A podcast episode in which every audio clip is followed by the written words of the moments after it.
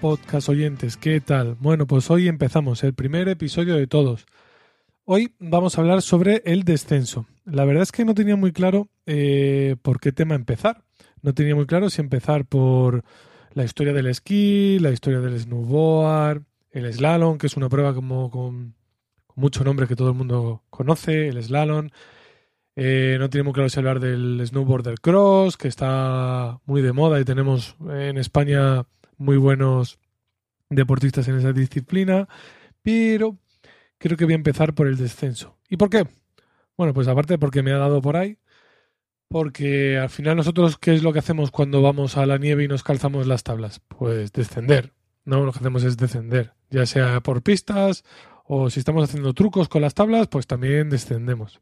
Esta competición, a diferencia de otras competiciones, pues consta de una única manga, una única bajada y el que más rápido baja, pues es el que el que ha ganado.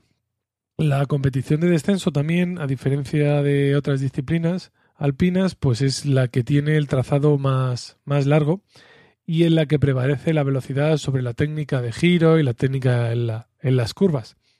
Eh, es muy característico ver eh, en esta disciplina a los esquiadores bastante encogidos para, para coger velocidad y para disminuir un poquito la, fricción con el viento y ganar aerodinámica y ganar esas, esas décimas y centésimas para, para ganar la competición. La pista de descenso suele estar marcada con líneas azules a los lados para facilitar la visibilidad de los esquiadores.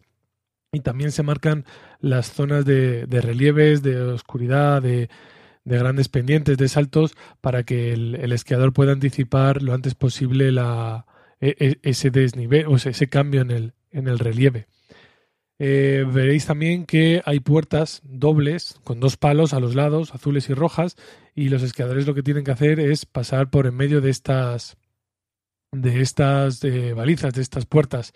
Eh, si bien el esquiador puede salirse del trazado marcado por las líneas azules, lo que sí que es imprescindible es que pase entre por medio de las puertas que están que están marcadas en eh, durante la pista. Una curiosidad es que los esquís de descenso suelen ser más grandes o más largos, mejor dicho, que los esquís de, del resto de, de disciplinas de esquí alpino. Pueden ser hasta un 30% más largos que los esquís de slalom que suelen ser más cortitos para esas, esas curvas y, esas, y esos giros tan rápidos que se hacen en, en el slalom.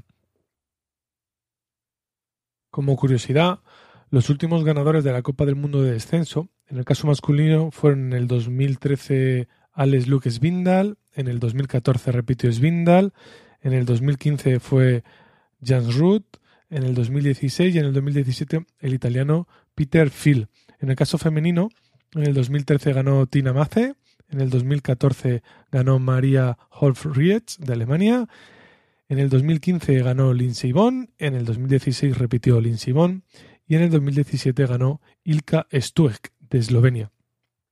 En el caso de los campeones olímpicos, pues el último campeón olímpico masculino fue el austriaco Matthias Mayer y en el caso del descenso olímpico femenino hubo un empate. Qué curioso que en esta prueba que se decide todo por décimas de segundo hubo un empate. Y aquí empataron en las Olimpiadas de Sochi 2014, pues Dominique Gisin de Suiza y Tina Mase de Eslovenia. Con esto llegamos al final de este primer episodio del podcast de Copos y Nieve. Espero que os haya gustado. Mm, intentaré grabar lo antes posible. Si queréis poneros en contacto conmigo, lo podéis hacer en la dirección de correo coposinieve.yahoo.com. Estamos en las redes sociales, en Twitter, en arroba coposinieve y en Instagram, en arroba coposinieves. Quiero agradecer a Luan DJ por su aportación musical tanto en eh, la intro inicial de este podcast como en la sintonía final, el outro de este podcast. Ya sabéis, no desesperéis. La próxima grabación está cerca. Adiós.